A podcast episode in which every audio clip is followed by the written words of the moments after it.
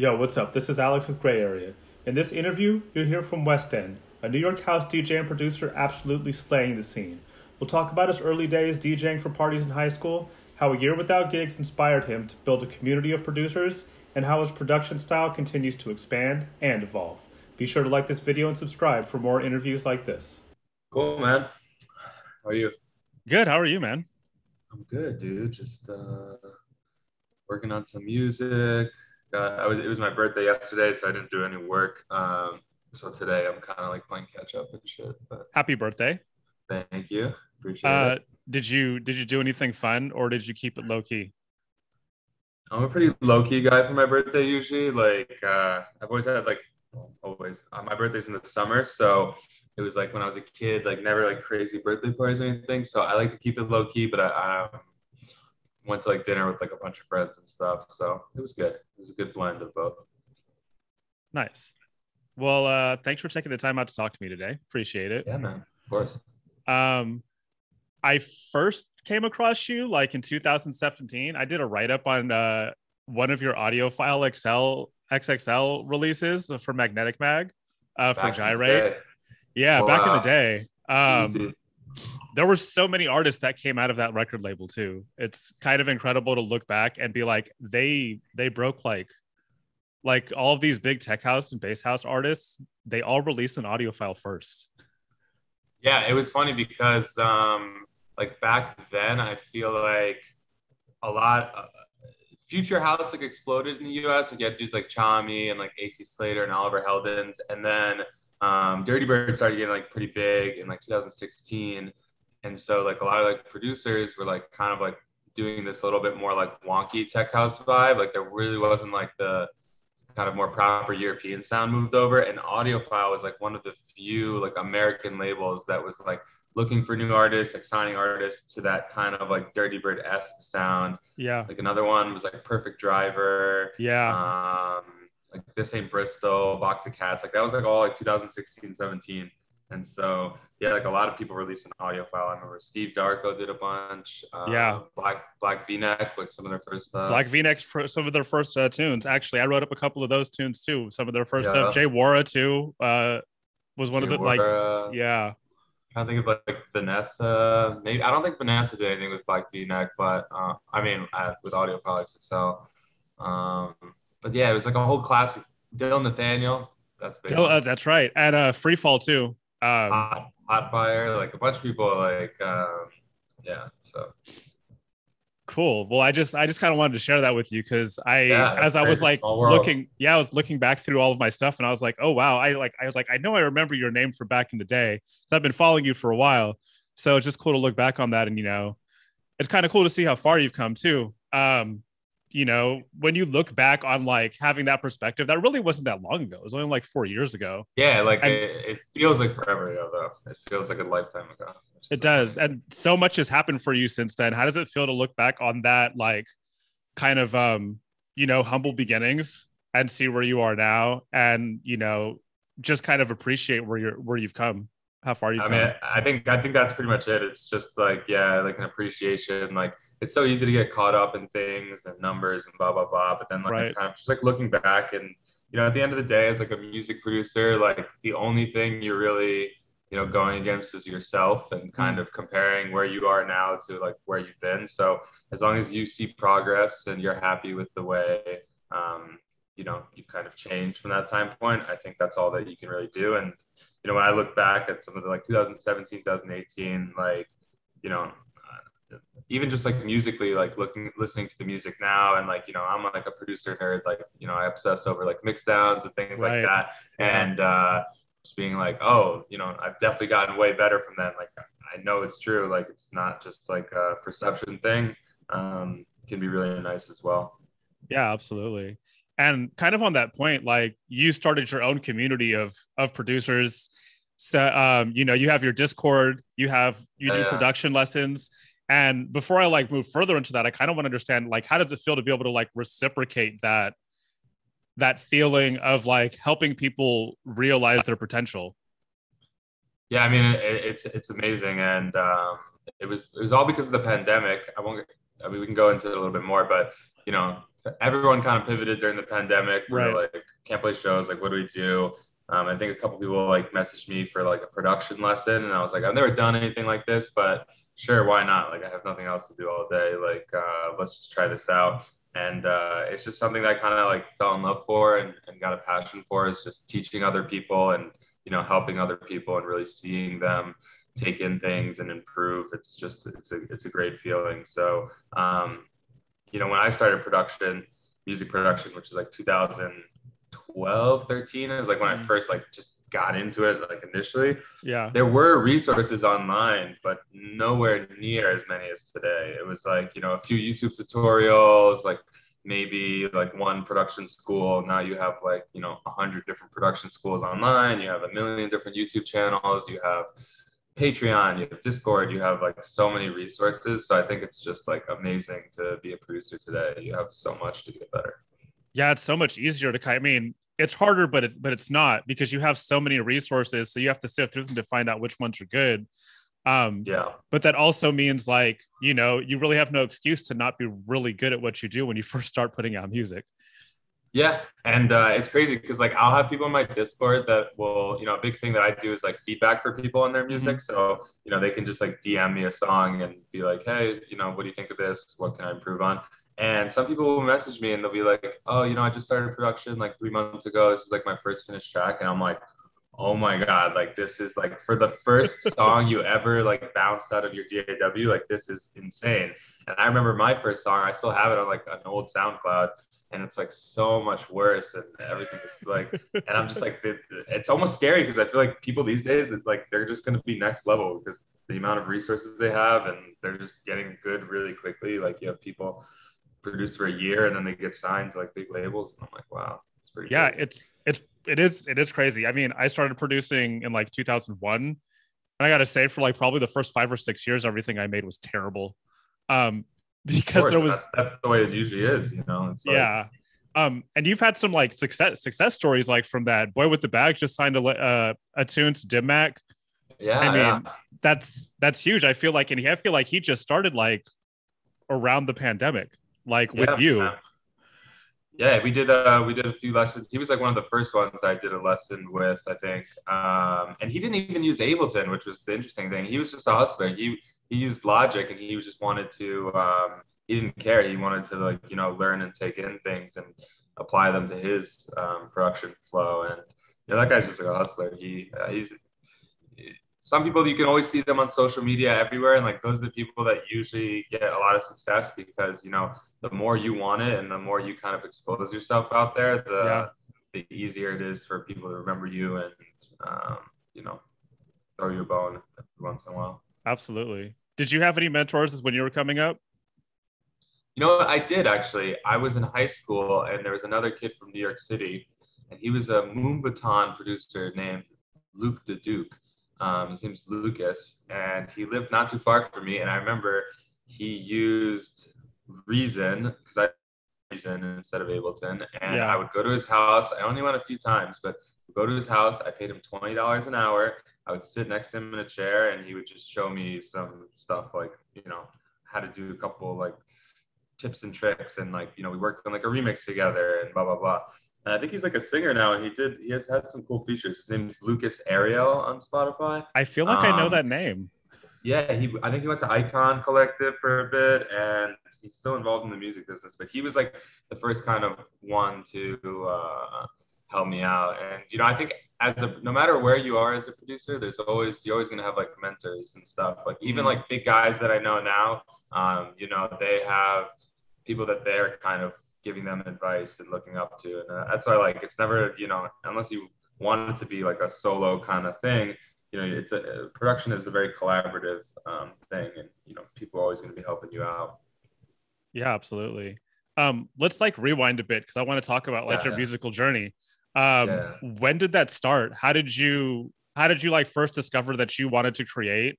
And even further back than that what were your parents listening to that helped influence your musical dna Um, yes. so I started, I'm 27. Um, so I was like the CD generation into the iPod generation. Right. Um, and I never owned like a ton of CDs, but like you know, I was a big hip hop kid growing up. So like a lot of Jay Z, Eminem, 50 Cent, like New Yorkers, Yeah. um, Lloyd Banks, like, and I didn't own that many CDs. So like the, the ones that I had, I would listen to like over and over again, like you know, Right. front to back, as most people did. Um, so I was like, yeah, like elementary school, middle school, I was like very into hip hop. Um, and then I think like yeah, middle school to like high school, started to get into a little bit more. This is like kind of like LimeWire days. Like I had an iPod or an iTouch or whatever, and I could you know download songs and put them on. So you know, I started getting more into like rock and alternative and just like pop music in general, like whatever was kind of popular at the time.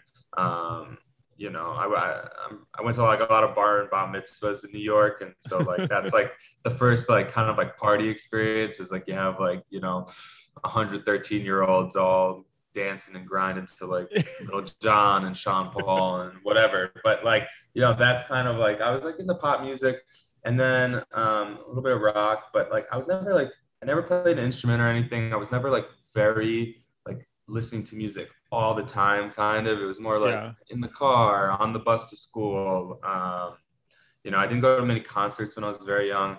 And then in high school, um, that's kind of when I discovered electronic music for the first time, and it was mostly through YouTube.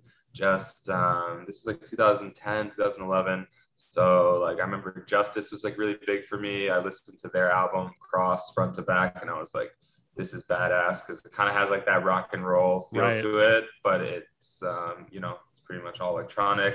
Um, Daft Punk a little bit, and like all like the Bloghouse guys, like that was like my thing back in the day, like MSTRKRFT, Crookers, um, Bart B More, Bloody B. Bloody Beetroots. I was Bloody Roots, obsessed yeah. with. I had a Bloody Beetroots mask that I ordered for forty bucks. That like No I way. raves. Yes, I, I, I think I have it somewhere still, but I have like the Venom mask. Um, and like that's when I went to like my first shows too. So in New York, there's a place called Terminal Five, Yeah. and um, Destructo would throw parties there, which were like the first hard parties. It would be kind of like a one night, like maybe four artists. Um, like I saw like Gesaffelstein, his first show ever in the U.S. was there. Wow. Um, saw like Dillon Francis. Like I was like very into like Matt Deason as well, like Diplo. Um, and that's where I'm like, that was the first time I got like obsessed with music when I was like, this is like, it wasn't just like listening to music in the car. It was like, this is gonna be like my personality kind of like this Right. is like cultural thing. And at the same time, growing up in New York City, um, you know, I went to a big high school around 3,000 kids.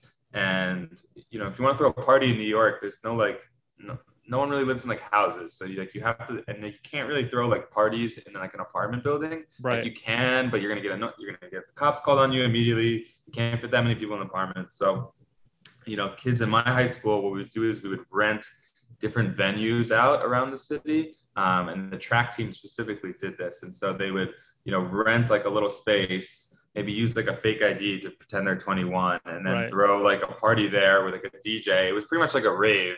Um, you know, lights and lasers, like shitty Amazon lasers, and um, to like Mackies or whatever. And that's like, I would go to those and I, I had a friend that was a DJ and I was like, I want to do that. Like, I want to be, I listen to all this music. We're all dancing to Afrojack and everyone right now. Like, I want to be the one behind the decks, kind of controlling the energy of the room and blah, blah, blah. Um, and so like towards the end of high school, I kind of got into DJing. Um, I know this is a lot now. I'm like, no, it's like- okay. This is what I want to hear, this man. Is like, this this is the this is the background. So I got into DJing then, and uh, I had a, a DJ buddy that was like my mentor, kind of. And he showed me. I had like a little Vestax controller, I think, or something, like 130 bucks. It would plug into the laptop, um, and I did a couple of these parties, and like that's when I was like, all right, this is like really like addicting, like Yeah. performing, and this is like amazing and you know i want to do everything i can to do more of this and um, you know the cool thing about my high school is that it has a lot of notable alumni and one of the alumni is robert moog who made the moog synthesizer what? Yeah it, i went to like a, a big high school in new york it's called the bronx high school of science um, Yeah. a lot of uh, we have like a lot of nobel prize winners and a lot of just like like Neil deGrasse Tyson went there. Wow. And, uh, it- it's like a big public school in New York. It's like a prestigious public high school. So in New Right. York City, you get a lot of people. But yeah, Mo- Moog went there in like the 70s, and his daughter ended up donating this um, room as a digital music lab. So what it was was like 30 iMacs, all with Reason on it, all with like a MIDI keyboard in front of it. Um, and they had a course that was called Digital Music Lab, where basically kind of ran through how a DAW works, how to make music on a computer, Right. um, you know, what a synthesizer is, like all these kind of like things. And I remember I took that and I was like, you know, I got super into it and I was like making terrible beats, but I was like, you know, I was functional on the computer. I could I could do this. So I kind of got into it at the end of high school. yeah.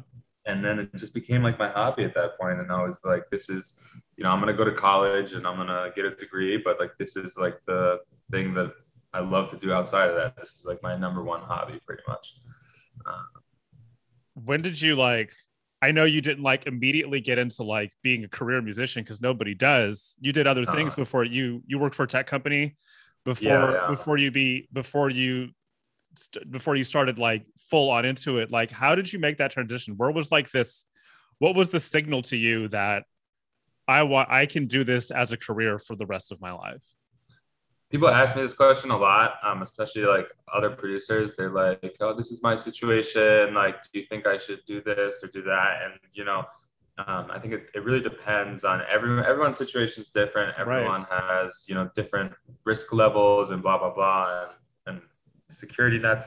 Um, for me, I graduated college and I wanted to move back to New York, where I was from. So I moved home to my apartment there and lived where with my parents for a few years and yeah, I got a job at like a tech company um, in New York. I um, I worked there for like two two and a half years, and I was kind of like this was like the audiophile day. So this was Right. 2016 to towards the end of 2018.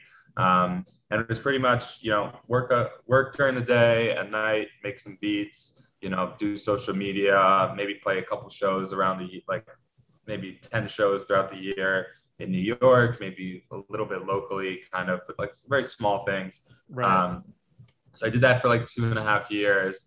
And, you know, towards the end, I started getting a few more bookings, like nothing crazy, but just like enough where I had to like take some vacation days to like, you know, make it happen. yeah Um, and, you know, it got to the point, I think a lot, uh, the big turning point for me when I was like, all right, I'm going to quit this job and I'm going to just focus on making my music 100% and, you know, working on my artist brand. Um, I was getting a lot of like support from other DJs. So like Mm. Justin Martin was playing a lot of my music. Like I just had gotten something signed to Dirtybird. Um, I just felt like there was like this real kind of momentum there, and I looked, and I felt like I really believed that I could, you know, make this project bigger and, and turn this momentum into something bigger. And um, you know, I was still living at home at the time, so I was like, all right, even if I don't make that much money, I don't have to pay rent right now. I yeah. just you know, and that's a big thing because like a lot of people can't do that, and I am so blessed that I was able to do that because I knew that you know I was not going to make as much as I was doing this other job, but it was kind of like an investment into myself, and um, yeah, I just was like, you know, I'm going to quit, I'm going to do this full time, and uh, it, it's worked out since then, and you know. If it stops working out, maybe I'll go back to tech, but? Right. right you never know. No, nothing's guaranteed. So No, nothing is. But I feel like, um, and I talk about this a lot with artists too, is um, there's this power of belief um, that every artist has, and that anybody with any amount of success has. Like, I mean, any uh, we all know we're blessed to work in the music industry and get paid for it at at any level. If you Yeah. collect any money for working in the music industry, that's a huge blessing. But yeah. anybody who's successful has this power of belief. Um, and like, how important has that been to you throughout your journey? Um, I think it's for me, it's a little bit more subtle because I, you know, I don't, I'm not like like a very like physical verbal manifester. You know, I'm not like uh, some people are like that, and like yeah, I, I at the beginning of the year, I always try to write down some goals that I want for the year, and um, you know, but I do have a confidence. Like I know the, you know, last year there was like a bunch of like festivals I wanted to play and things like that, and it's like I know I'm gonna do this. You know, it's just like a matter of time, and it's. Um, I think I watched this interview with Solardo where they were uh, talking about um, they had like this crazy world tour, and they were like yeah, we knew from the beginning we were going to do all of this because they just had such strong like belief in themselves and they knew the, you know, their talent and their project. And I think, you know, it's kind of cheesy, but like, yeah, you kind of can manifest it if you, if you really do believe. And, uh, for me, it's a little bit more subtle. Like I'm not like doing these chants every morning. I don't have like a whiteboard with like everything. But right, um, you know, if I ever and this happens all the time, like you know, you get doubt, you get like a little imposter syndrome. The the little devil on your shoulder is like, yeah. you're a fraud. Like you're not, you know. And then like you kind of you're like, no, I, I've done X Y Z to get to this point, and I'm gonna do X Y Z more to get to the next point. So um, it's definitely there. Yeah, that power. A little bit more practical about it than most. Yeah, yeah. yeah. I, I rather get my. I'm the kind of person that's like I rather get my head down and just work on things than to you know plan too much or to because um, again you, you never know what's going to happen every day is a new day so absolutely i know um i i saw during the pandemic you did a lot of fishing um is that something yeah. that you've always done i just saw i i saw it was an interesting shift to see your social media to shift from like because nobody had gigs um, yeah. So it was interesting to watch people's social media either shift or disappear. And yours shifted into this like complete outdoors thing. And it was really cool to watch because, um, you know, I live in a city and you can't really go outdoors. You can't hit like nature that often. And you were like traveling all around and doing that. Like, how, where'd that come from? Yeah. So like fishing was something I've always like loved because uh, my family had a house in Long Island, which is connected to New York, and right. it's like all surrounded by water, and there's like a lot of really great fishing over there. So I always did it as a kid, and then I kind of like stopped. I feel like a lot of hobbies that you have as a kid, you kind of stop when you're in high school, and you're like, oh, it's not cool anymore. Like I just want to hang with my friends and smoke right. weed, blah blah blah. So I kind of stopped fishing for a bit, and uh, I went away to college in North Carolina, and like I actually did end up doing some fishing at the end, but like for most of the time, I was just like, let's party, let's like study, whatever, you know. Um, yeah and then I moved back to New York, and you know, finally I had some money from like working and um, some more free time. I was like an adult, I could do what I want, so I kind of got back into it. And it's funny because like you don't think of like New York as like fishing, but like pretty much the whole city, almost every borough is like surrounded by water. Like, right. uh, you know, Manhattan's completely surrounded by water. There's fish everywhere. You have the ocean right here. You have Long Island. You have New Jersey. You have like a ton of different spots. So um, yeah, I have a good friend Kyle who's like kind of like my impromptu tour manager, and he has a car. So pretty much during the pandemic, all we would do is like we had nothing to do all day. Everyone was on unemployment, so we were just like chilling, and we would just drive around, go fishing all the time. Um, you know, film it and fish in the city, fish on boats, and it's just fishing's like a very for me, it's like a very addictive hobby. I would say other than like music, which is my job now, but you know, as a passion, like fishing and like cooking are probably my, my second and third.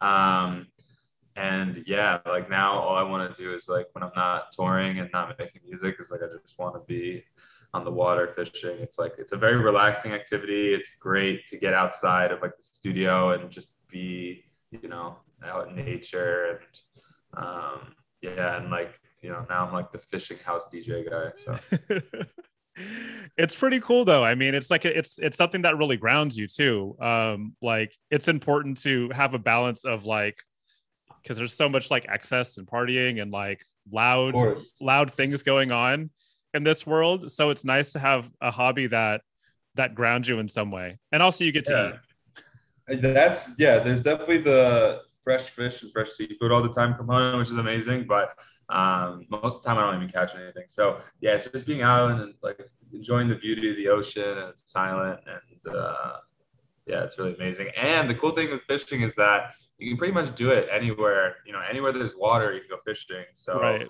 you know, I haven't done it yet, but I'm definitely going to as I play shows, like make some days off to go fishing. Like you know, maybe go to Miami a day early and go do some crazy trip there, or you know, hopefully like around the world, like go to Australia, do some fishing there. Like it's something I can kind of bring with me anyway, anywhere. So um, I'm very excited about that. That's super cool. I have a yeah. one of my old bosses used to do a fishing trip in Mexico where he did deep deep sea fishing. Yeah, it's crazy. Um, and did some crazy stuff there. And also, I live in San Francisco. I'm allergic to seafood, so okay. Like all water animals. So I can't like I can go fishing, but I'm not going to touch it. Um, yeah, But I know like my fa- my my mom, my grandfather used to go fishing around here all the time. So It's There's good fishing in San Francisco. I know is. people do in the in definitely in the Bay, um, and if you go north a little bit on the rocks and stuff, there's like Yeah. some really cool stuff like in Northern California as well. So it's cool. Yeah, super cool. You also you like you mentioned cooking too. Um, is that something you've always done, or is that something that was also a product of the pandemic?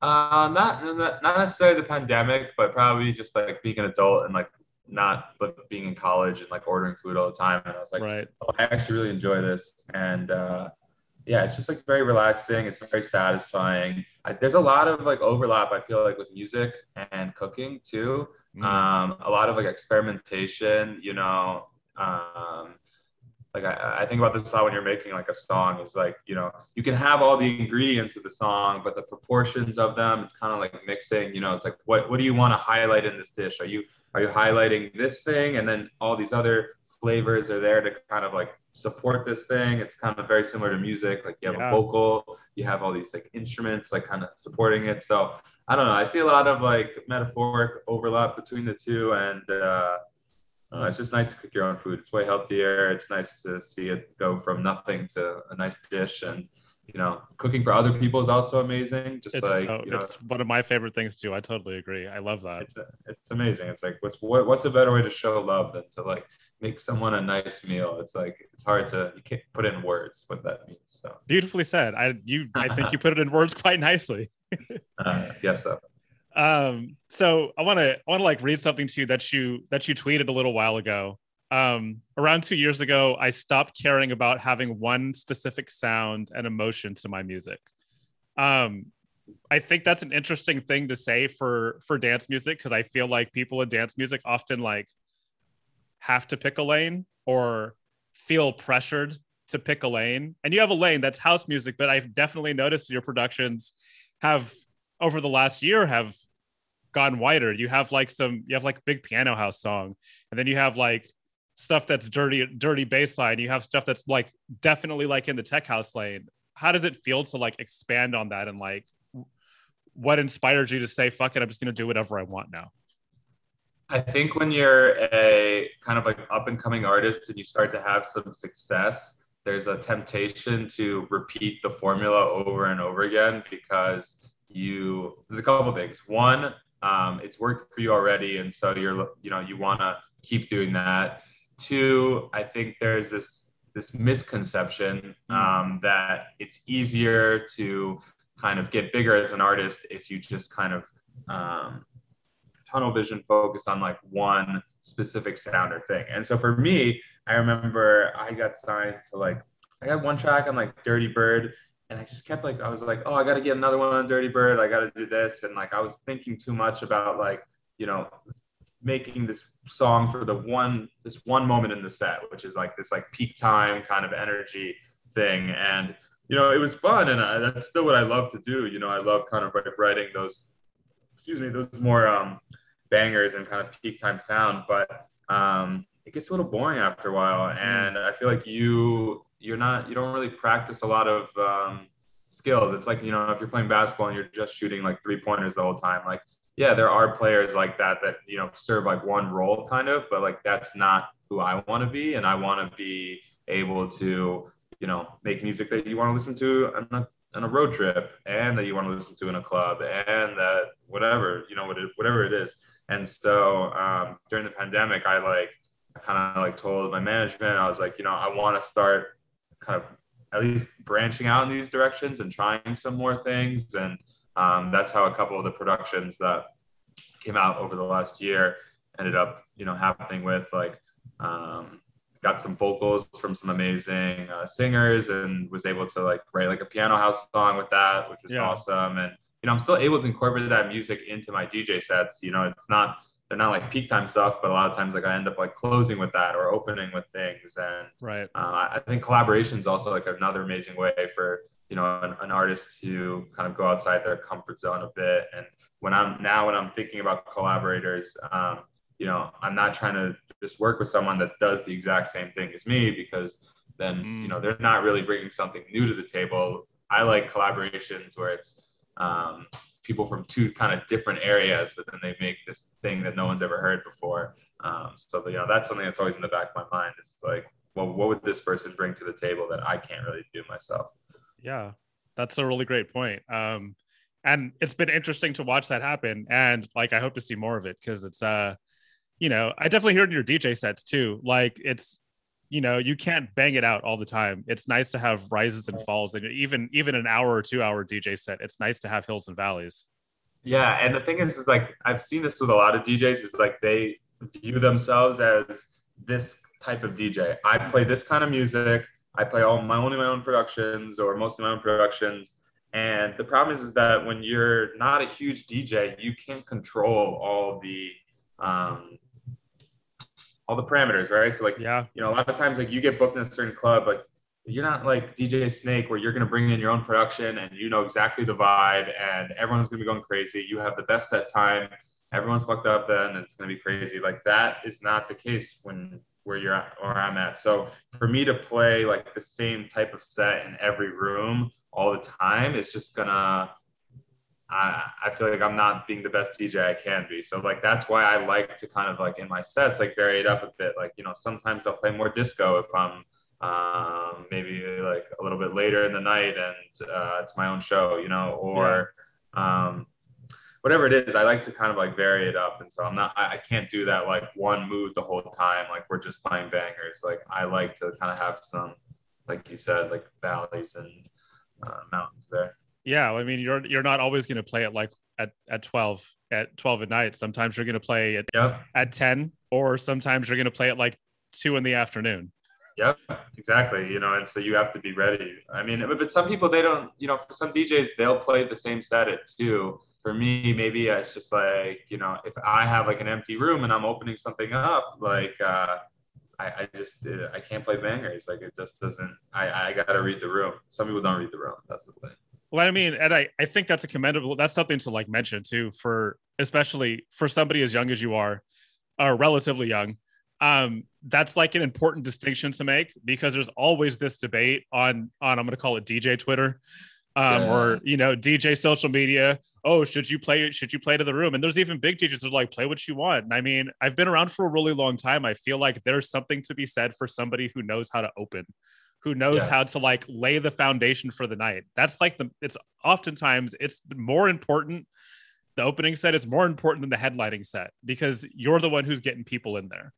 Yes, and I think a, a lot of times it's the uh, the battle between the ego mm. and like what's best for the party, and um, you know i think it's a balance you know you you know um, you're you're an artist yourself and you want to um, you know do your artistry up there and you don't want to compromise too much because you have your who you're playing for but you do have to compromise in some sense um, unless you are this crazy headliner and then you can just do whatever you want. Um, but it's just kind of like uh, nature of the game and you know you have to kind of do your dues and do your rounds. Yeah. Um, so like even now, even though you know I'm able to play a lot more kind of headline sets, like I still you know every before every set I think about what's the room I'm playing, what time of day am I playing, like what's where am I, what city I'm in. I make like a special playlist just for that, and I try to predict kind of what I think is going to be a good flow of the night. You know. Nice, nice. So. Well, um, we're getting close to the end. I always like to end cool. on the question what excites you about the future of dance music? Mm. Okay, well, we're we're leaving this terrible we're I think we are leaving this terrible pandemic. Right. Um, it seems like now there there's some scary news of it, you know, maybe not leaving as fast as we think. But right.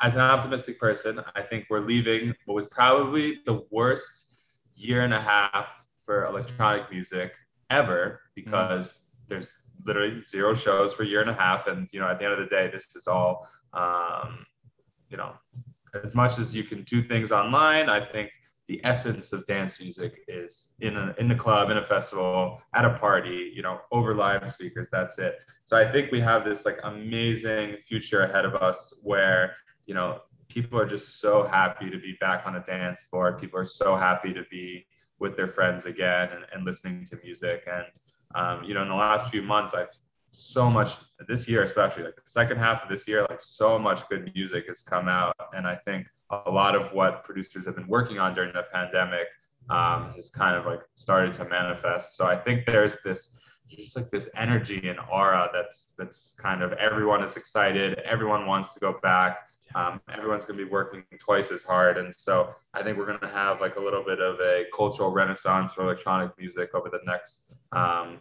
few years. And um, I don't know, I'm very optimistic for it. For for house music, we're in this kind of like weird state where it's, it's becoming very commercialized and very popular very quickly.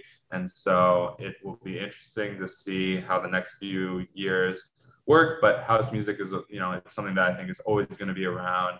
It just has so much soul and, you know, passion in it that even if it does kind of blow up a bit, there's always going to be um, some amazing house music and amazing communities around that. So I don't know. I'm optimistic. I'm excited.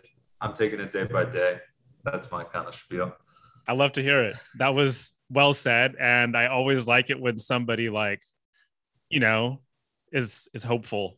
Um, yeah, that's nice to hear, especially coming out of the year that we have. And I agree with you. I mean, like it's it was it was shit, but it there's I think we're we're definitely entering like one of we're we're de- entering like a turning point for dance music where it's going to be there's going to be a cultural renaissance. We're it's going to be crazy for the next few years.